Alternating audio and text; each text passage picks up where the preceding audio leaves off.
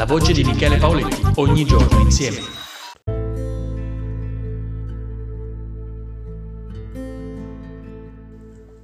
Non li toccate, quei diciotto sassi che fanno aiuola con a capo issata, la spalliera di Cristo. I fiori sì, quando saranno secchi quelli toglieteli, ma la spalliera, povera e sovrana, e quei diciotto irregolari sassi, messi a difesa di una voce altissima, non li togliete più.